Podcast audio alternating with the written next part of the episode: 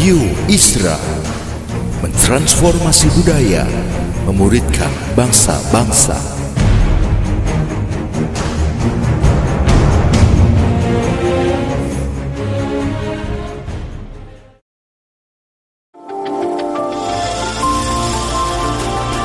Voice of Pradaim menyuarakan paradigma kebenaran firman Tuhan yang esensi untuk memperlengkapi Anda menggenapi misi dan panggilan ilahi. Selamat mendengarkan.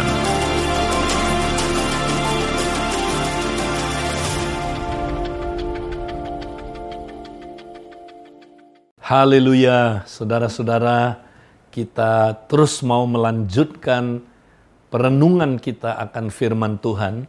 Saudara, minggu-minggu sebelumnya kita sudah terus merenungkan bagaimana hidup dalam kerajaan Allah sepanjang hari. Nah, saudara, langkah pertama untuk kita hidup dalam kerajaan Allah adalah, saudaraku, kita praktek koram deo sepanjang hari, saudara. Di mana kita tinggal di hadirat Bapa selalu. Nah, masih ingat, saudara, kita tidak bisa langsung mempraktekkan koram deo sepanjang hari, kalau kita tidak mulai dari langkah yang pertama, saudaraku, yaitu kita mempraktekkan koram deo yang reaktif. Saudara masih ingat, saudara, apa itu koram deo yang reaktif? Kita gunakan segala keadaan untuk mengucap syukur, memuji, dan menyembah Bapa. Serta kita gunakan setiap keadaan untuk merenungkan firman Tuhan, saudara. Jadi mari kita merenungkan firman saat ada pencobaan, ujian, saat kita mengalami persoalan, tantangan hidup ini, ketika kita saudaraku mungkin sedang mengalami sakit penyakit, atau kita diserang oleh musuh kita, diintimidasi. Pergunakan segala keadaan itu saudara merenungkan firman Tuhan. Ingat saudara, ketika kita merenungkan firman, kita sedang tinggal di hadirat Tuhan. Karena firman Tuhan adalah saudaraku ya roh dan kehidupan. Firman Tuhan itu ada di alam roh. Jadi waktu kita renungkan firman, kita sedang tinggal di alam roh. Kita ada di hadirat Tuhan, saudaraku. Ini luar biasa, saudara. Nah, hari ini kita mau, saudaraku, membahas lebih dalam lagi bagaimana caranya kita merenungkan firman. Nah, saya mau bacakan buat saudara satu ayat atau dua ayat, saudaraku, dalam Mazmur 1 ayat 2 sampai ayat yang ketiga. Dikatakan demikian, tetapi yang kesukaannya ialah Taurat Tuhan, dan yang merenungkan Taurat itu siang dan malam. Saudara, Tuhan mau kita mencapai tingkat merenungkan firman Tuhan itu sebagai kesukaan. Apakah saudara sudah mencapai tingkat ini saudara? Ada orang merenungkan firman baru bersifat ah terpaksa. Karena dia dipaksa saudara. Ada yang baru sampai tingkat kewajiban.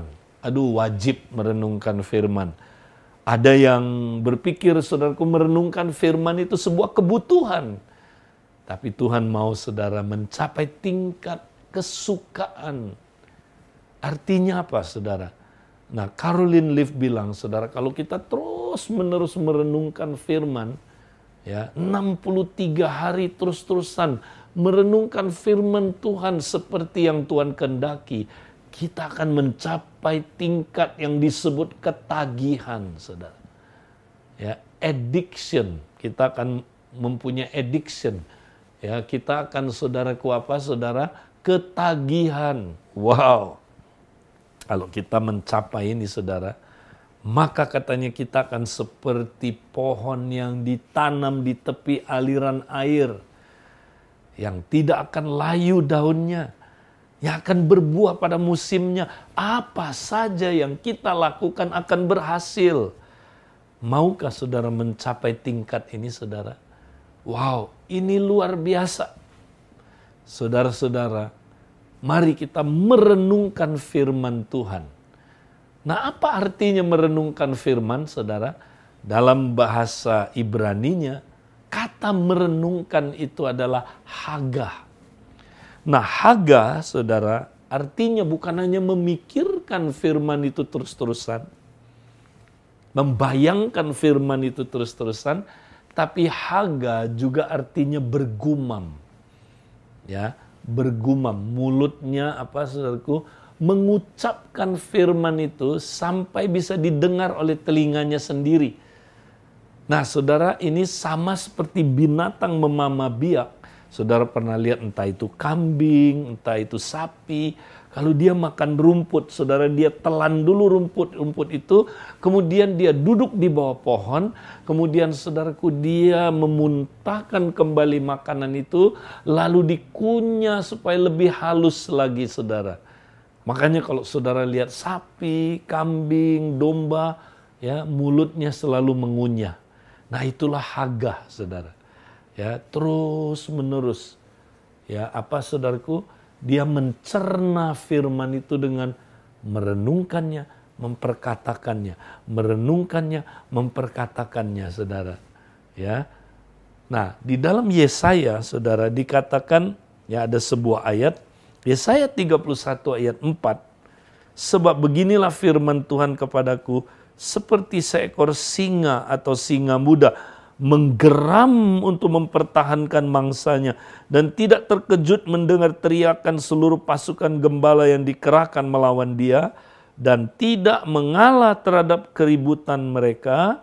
Demikianlah Tuhan semesta alam akan turun berperang untuk mempertahankan gunung Sion dan bukitnya. Saudara kata haga juga dipergunakan di sini seperti singa yang mempertahankan mangsanya, saudara. Makanannya. Singa kalau udah makan, saudara, dia nggak akan lepaskan makanan itu, saudara. Meskipun ada yang mencoba mengambil daripadanya, dia akan menggeram. Oh, ya, dia akan pertahankan, dia akan terus ya mengunyah makanan itu sampai makanan itu ditelan habis. Nah, ini gambaran dari Haga Haga artinya saudara, ya bukan hanya merenungkan firman, tapi mengunyah firman itu saudara, ya menggeram, ya mengucapkan firman itu saudara, sampai dia sendiri bisa dengar suaranya saudara. Itulah Haga.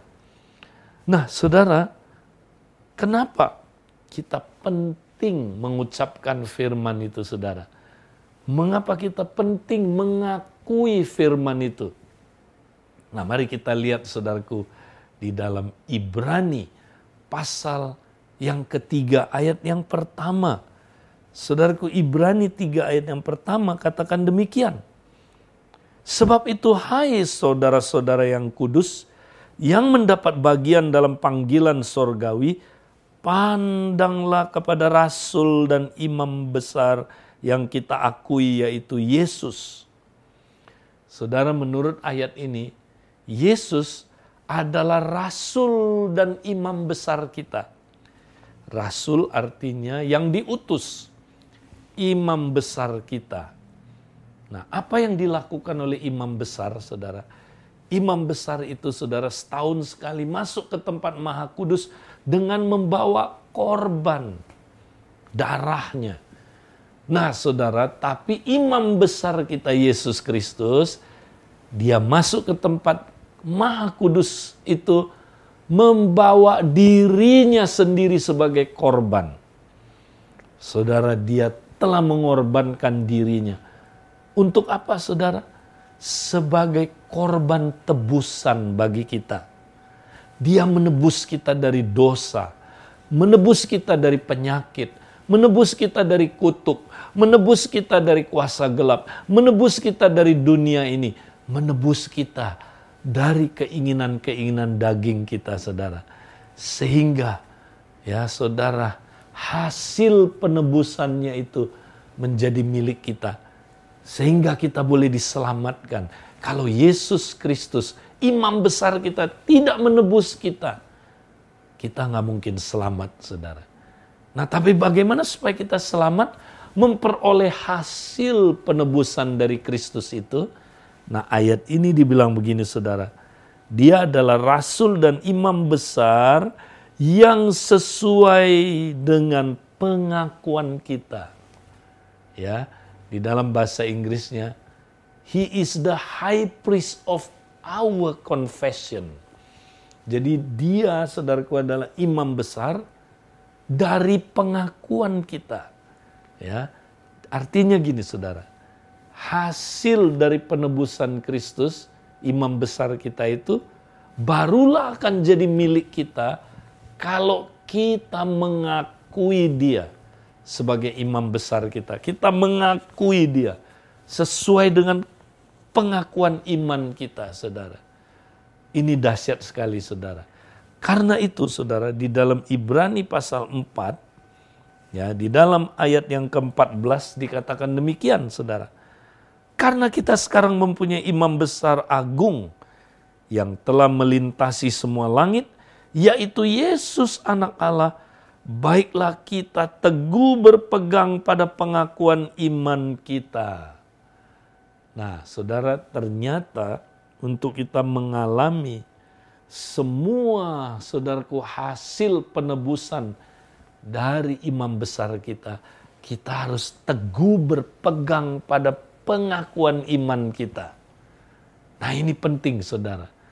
Nah, hari ini kita mau belajar saudara mengapa pengakuan iman itu penting. Saya akan mengajak kita melihat empat alasan kenapa pengakuan iman itu penting. Pertama, karena lewat pengakuan iman, kita memindahkan janji-janji Tuhan dari alam roh ke alam yang nyata, saudara. Tahukah saudara janji-janji Tuhan itu sudah ada di alam roh? Tapi supaya janji-janji itu menjadi kenyataan dalam hidup kita, maka cara kita memindahkan janji-janji itu menjadi kenyataan adalah lewat pengakuan iman. Ya. Karena ya dikatakan demikian, datanglah kerajaanmu, jadilah kehendakmu di bumi seperti di surga, saudara. Jadi confession mendatangkan janji Tuhan yang sudah ada di alam roh itu menjadi kenyataan, saudara. Makanya confession penting sekali. Kalau saudara nggak pernah mengakuinya, tidak terjadi dalam hidup saudara. Yang kedua, Kenapa pengakuan iman penting? Ya, karena saudaraku, ya pengakuan itu saudara, ya kita harus hati-hati dengan apa yang kita bicarakan. Karena pengakuan yang salah membatalkan pengakuan yang benar. Ya, kita sering kali saudara lagi semangat, wah kita confess. Oleh bilur-bilurnya aku sudah sembuh. Haleluya. Ya, lagi seneng. Tapi begitu kita lihat kenyataannya, ya kok makin parah sih sakitnya. Ketika kita lihat kenyataannya, ya kok nggak terjadi ya. Mulai ragu, mulai kita ngomongnya ya bukan lagi pengakuan iman yang benar, pengakuan iman yang salah. Ya Tuhan dengar nggak sih ya doa saya? Tuhan kenapa saya oh tambah parah Tuhan? Ah kayaknya janji Tuhan nggak digenapi. Nah, waktu kita ngomong pengakuan yang salah, saudara, kita membatalkan pengakuan yang benar sebelumnya. Makanya banyak orang, saudara, waktu didoakan dia sebenarnya udah sembuh. Tapi waktu dia lihat kenyataannya, saudara, ya, ya kenyataannya nggak seperti ya yang dia apa, saudaraku, akui tadinya. Lalu dia mengakui pengakuan yang salah maka pengakuan yang salah itu membatalkan pengakuan yang benar yang sebelumnya. Makanya saudaraku, ya kayaknya dia udah sembuh, tapi saudaraku akhirnya kesembuhannya saudaraku batal. Kenapa saudara? Karena kata-katanya. Nah hati-hati dengan pengakuan kita saudara. Ya pengakuan kita haruslah pengakuan yang benar sesuai dengan iman kita. Ya. Nah, kenapa saudaraku pengakuan iman itu penting? Karena pengakuan iman itu mengalahkan setan, Saudara. Ingat kita mengalahkan setan dengan kesaksian kita. Jadi waktu saudara bersaksi, confess, setan kalah, saudaraku. setan akhirnya backup. Ya, setan itu mencoba menghalangi saudara. Ya, menghalangi apa yang saudaraku Tuhan sudah berikan kepada kita. Dia coba itu supaya jangan terjadi dalam hidup kita. Tapi kalau kita insist terus saudaraku, setia terus, teguh berpegang pada pengakuan kita, setan akhirnya kalah. Dan dia mundur pasti. Ya. Yang terakhir, kenapa saudaraku pengakuan iman itu penting? Karena pengakuan iman itu menguatkan iman kita. Pengakuan iman itu saudaraku ya apa saudara eh, mengaktifkan iman kita. Ingat saudara, iman tanpa perbuatan itu mati. Nah, perbuatan apa yang harus ditambahkan kepada iman? Perbuatan pertama yang harus ditambahkan kepada iman adalah perkataan kita, pengakuan kita. Ayatnya bilang karena kami mempunyai roh iman, maka kami berkata-kata. Waktu saudara confess iman saudara jadi aktif. Waktu saudara confess iman saudara menjadi apa saudaraku? Dikuatkan. Ya, makanya orang yang jarang confess firman saudara, dia imannya lemah. Imannya pasif, tidak aktif. Saudara mau iman saudara aktif, lakukan pengakuan iman terus-menerus saudara. Ya. Saya ingat ada seorang hamba Tuhan saudara. Dia punya anak tangannya sejak lahir ya maaf pengkor gini saudara. Miring gini nggak bisa bergerak ya. Nah dia kemudian berdoa sampai berbulan-bulan. Tuhan sembuhkanlah tangan anak saya. Tuhan sembuhkanlah Tuhan. Dia tekun sekali, dia doa sampai berbulan-bulan. Satu hari Tuhan bicara sama dia, nak doa kamu salah. Lu salah di mana Tuhan? Kan aku mohon supaya engkau sembuhkan. Tuhan bilang begini nak, ya coba kamu baca ayatnya, ya Tuhan kasih dia ayat itu saudara. Dialah yang memikul kelemahan kita dan menanggung penyakit kita. Oleh bilur-bilurnya kita telah sembuh. Tuhan bilang perhatiin ayat ini. Oleh bilur-bilurnya kita apa? Telah sembuh. Bukan akan sembuh. Bukan sembuh pelan-pelan. Bukan mudah-mudahan sembuh. Tapi telah sembuh. Kamu percaya nggak kata Tuhan? Wih, dia kayak dapat apa saudaraku? Kayak pencerahan yang luar biasa. Wow, sudah sembuh. Bukan akan sembuh, bukan mudah-mudahan sembuh. Sudah sembuh. Tuhan ampuni aku selama ini Tuhan. Aku minta-minta ngemis terus. Ternyata sudah sembuh Tuhan. Ampuni aku Tuhan. Wah dia bertobat saudara. Dia rubah cara dia berdoa saudara dia tidak minta lagi. Tapi dia confess terus saudara. Mengucapkannya dengan disertai dengan syukur. Dia mulai merubah confessionnya saudara. Terima kasih Tuhan. Kau sudah sembuhkan anakku Tuhan. Oleh bilur-bilurmu, tangan anakku sudah sembuh. Dia ngomong itu saudara. Nggak terjadi apa-apa tapi dia teguh berpegang pada pengakuan imannya. Dia ucapkan lagi, Tuhan terima kasih Tuhan. Ya, bahwa tangan anakku ini sudah sembuh oleh bilur-bilurmu sudah sembuh. Terima kasih Tuhan. Satu hari saudara waktu dia lagi ngomong itu. Dia pegang tangan anaknya. Waktu dia ngomong itu saudara tiba-tiba tangan anaknya berbunyi tulangnya kretek, kretek, kretek. Dan tiba-tiba anaknya tangannya jadi normal, saudara. Sejak hari itu sembuh. Wow, saudara dia belajar satu pelajaran, saudara. Betapa dahsyatnya kuasa pengakuan iman itu, saudara. Saudara, Tuhan mau kita melakukan pengakuan iman. Nah, sekarang hal-hal apa saja yang perlu diakui dalam pengakuan iman? Nah, mari kita lihat ada empat hal juga, saudara, yang perlu kita akui terus-menerus dalam hidup kita, saudara. Ya, pertama, ya karya Kristus di kayu salib untuk kita. Tahukah saudara, semua hasil penebusan Kristus di kayu salib udah selesai. Udah ada di alam roh. Ya. Dia sudah tebus kita dari dosa, dari penyakit, dari kuasa gelap, dari kutuk, dari dunia ini, dari kedagingan kita. Dia sudah tebus kita, udah selesai itu saudara. Nah, hasilnya kalau saudara mau alami saudara, kau harus akui itu lewat pengakuan iman.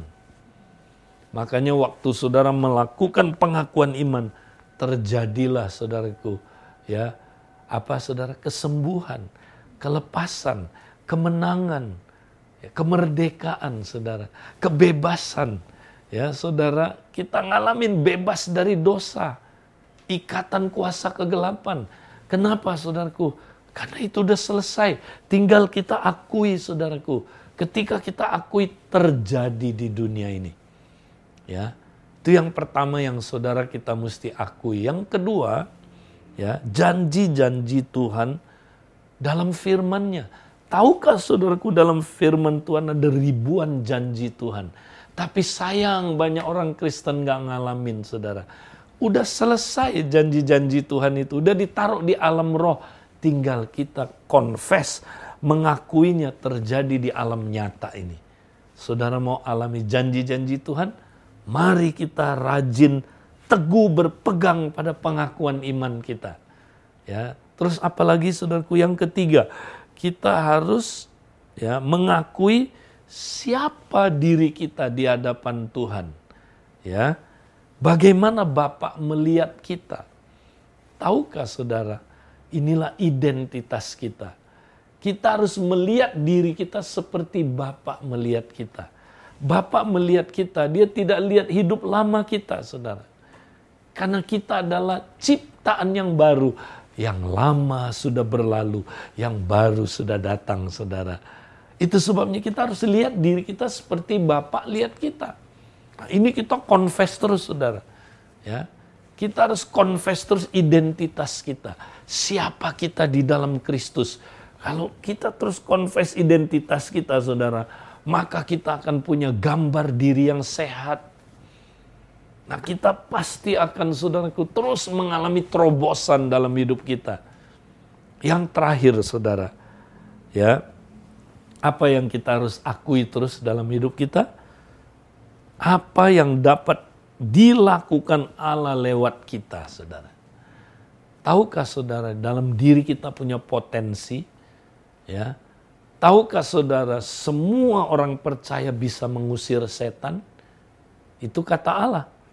Ya, itu yang Allah dapat lakukan lewat kita.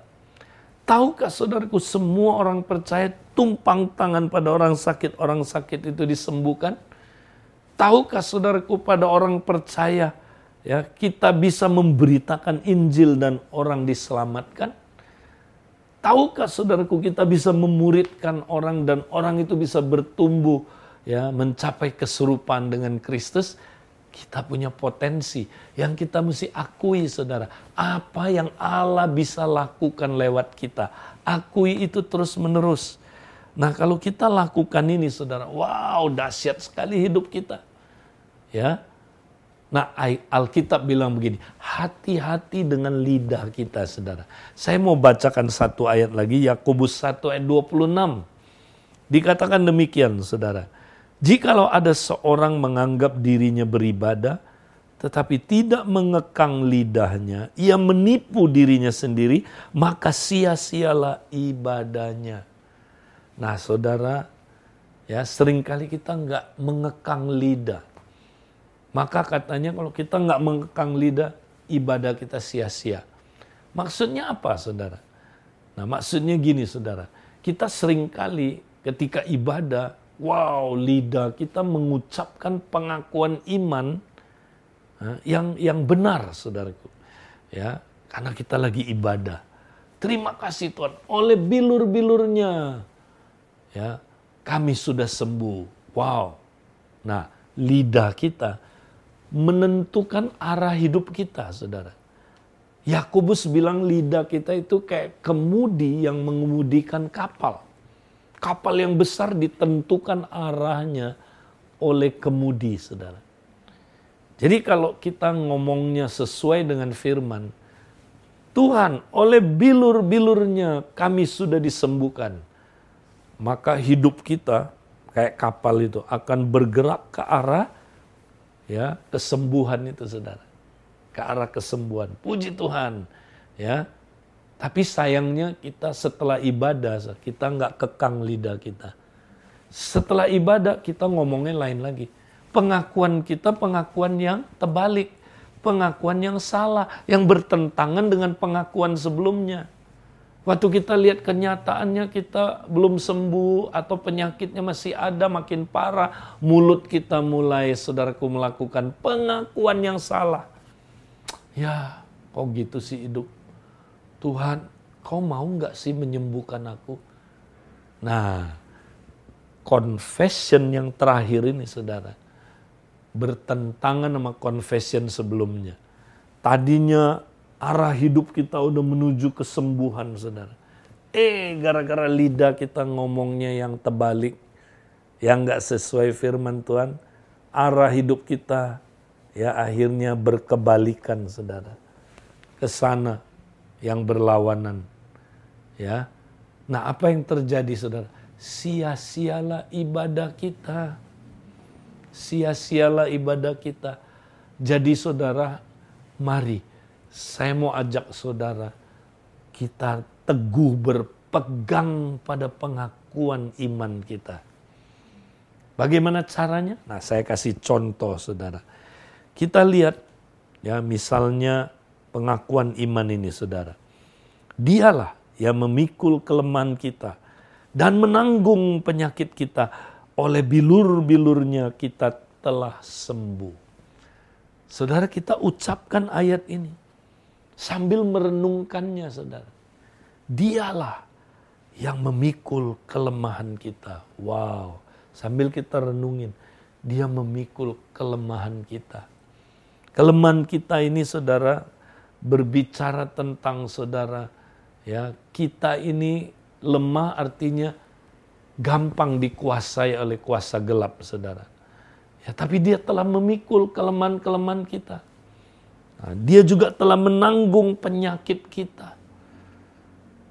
Oleh bilur-bilurnya kita telah sembuh. Wow, bukan akan sembuh, bukan sembuh pelan-pelan, bukan mudah-mudahan sembuh, telah sembuh. Terus confess ini saudara. Mungkin waktu kita nyetir, waktu kita ada di kendaraan umum, waktu kita ambil waktu tertentu, kita confess, renungin, ucapkan, renungin, ucapkan firman itu terus. Dan saudara, kalau kita lakukan ini terus saudara, ya kuasa pengakuan itu dahsyat sekali saudara. Maka kita bisa memindahkan realitas alam roh terjadi di bumi ini saudara. Saya doakan supaya kita teguh berpegang pada pengakuan iman kita. Tuhan memberkati saudara.